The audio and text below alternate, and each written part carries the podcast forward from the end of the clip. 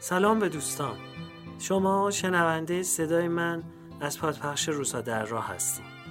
روسا در راه که شروع کردم این ایده تو سرم بود که هر شماره رو به یکی از بزرگان فرهنگ کشور که بر شکلگیری بنیان اندیشه های من و هم نسلانم موثر بودن پیشکش کنم.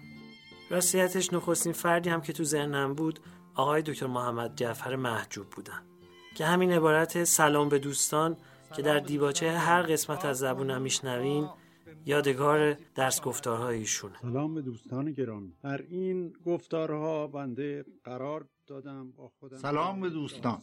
بنده در حدود دو ساعت وقت رفته رفته که پیش اومدیم. تقدیم نامه ها که پایان بخش هر شماره روزها در راه بود فربه تر شد و شکل و شمایل خودش رو شادابتر پیدا کرد. و در واکنش که از شنوندگانم گرفتم بیشتر مورد توجه قرار گرفت. و این درخواست خورد خورد قوت گرفت که اینا رو جدا جدا هم منتشر کنیم.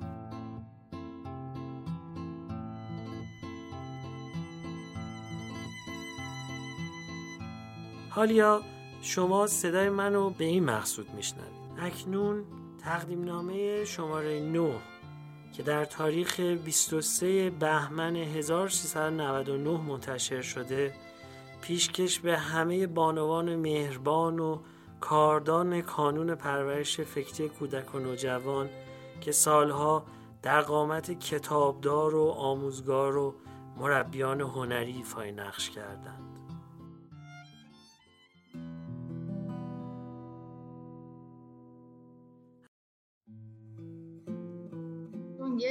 یک گوهی جمع شدن که کانونو به این صورتی که بعدا در اومد در آوردن که تمام جوانایی بودن هر کدوم توی رشته ای و اینا همه یه جا جمع شدن این کانون رو به وجود آوردن. credit همه رو به من ندید.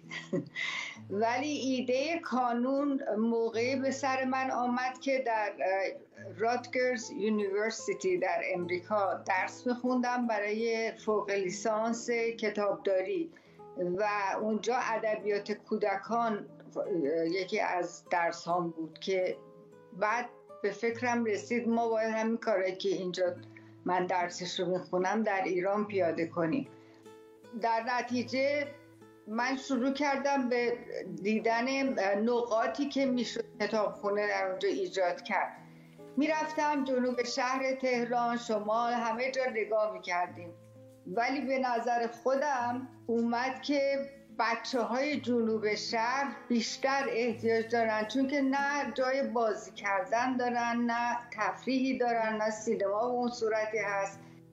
اینه که اون کتابخونه اصلی که همون یک کتابخونه اولی بود که قرار بود در پارک فرح که الان نمی‌دونم اسمش چیه. ساخته بشه در حال ساختمون بود. ما می‌رفتیم جنوب شهر و در مدارس مختلف بیشتر در مدارس دولتی البته کتاب برای بچه ها میبردیم یکی از همکاران عزیز من که خانم آذر شهابی بود متاسفانه فوت کرده الان. این خود معلم دبستان بود و با من می آمد همه جا می رفتیم همه رو میشناخت کتابخونه یه اتاق می‌گرفتیم از یه مدرسه توش کتابخونه درست کردیم این تمام تو مدتی بود که کتابخونه پارک فرح ساخته می‌شد. وقتی که پارک فرح تموم شد به این نتیجه رسیدیم که یه دونه کتابخونه که لازم نیست باید خیلی بیشتر از اینا داشته باشیم. ایده وجود به وجود آوردن کانون در اون موقع پیش اومد.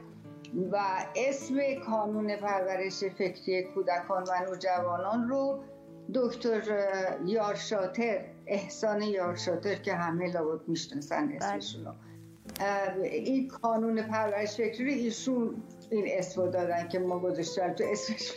طولانیه ولی دیگه بعدا به اسم کانون شناخته شد. وقتی می‌گفتیم کانون دیگه همه می‌دونستن کجاست. لوگوی کانون رو کی طراحی کرد؟ چطور به این لوگو رسیدین؟ اون مرغک زیبای کانون رو؟ خیلی خوب سوالی کردین. ما برای همین لوگو به اصطلاح یه مسابقه گذاشتیم که بعدا تمام جوونا توش شرکت کنن. و یک دانشجوی دانشگاه تهران هنوزم دانشجو بود اون پسر جوان تا 12 20 سالش بود. این لوگوی اون درست کرد که یه مرغیه که روی کتاب نشسته و ما خیلی خوشمون اومد از این لوگو و این تصویب شد که این لوگوی کانون بشه کانون با هدف ایجاد فضای خوش آب و رنگ برای کودکان به وجود اومد. جایی که کتابداران متخصص و معلمان هنر به اونها خوش آمد بگن. فضایی برای مطالعه و به امانت گرفتن کتاب، تماشای فیلم و شرکت در دوره ها و فعالیت های هنری، محیطی ویژه برای کودکان و نوجوانان تا بتونن زمان فراغت از مدرسه در اونجا حضور یابند. اینها را از مدخل کانون پرورش فکری کودکان و نوجوانان در دانشنامه ایرانیکا خوندم و قصد دارم این شماره رو به همه بانوان مهربان و کاردان کانون که سالها در قامت کتابدار و آموزگار و مربیان هنری به ما و همه هم نسلان پیش و پس از ما خدمت کردن پیشکش کنم. چه اونهایی که تا آخرین فرصتی که داشتن موندن و چه اونهایی که تصفیه شدند و کنار گذاشته شدند. و می‌خوام بگم که ما شما رو فراموش نکردیم و همیشه تا هستیم خودمون رو مدیون همیت و محبتهای هنرمندانه شما می‌دونیم.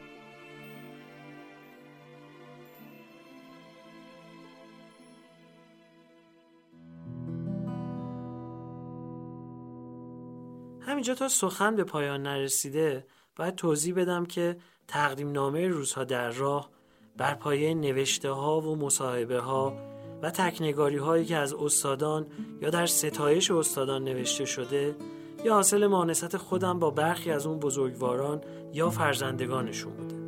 همینطور یادداشت های روانشاد ایرج افشار در کتاب نادر کاران یا نوشته های دوستم میلاد عظیمی در کانال تلگرامی نور سیاه و مواردی از این دست. برای هر نمره معمولا ابتدا اون چی که از اون فرد رو تو ذهنم دارم می نویسم بعد گشتی لابلای اوراق می‌زنم و مطالبی جمع می‌کنم. و با جابجا کردن و پس و پیش کردن مطالب گرد اومده صورت مطلوب روزها در راه رو از دل اون بر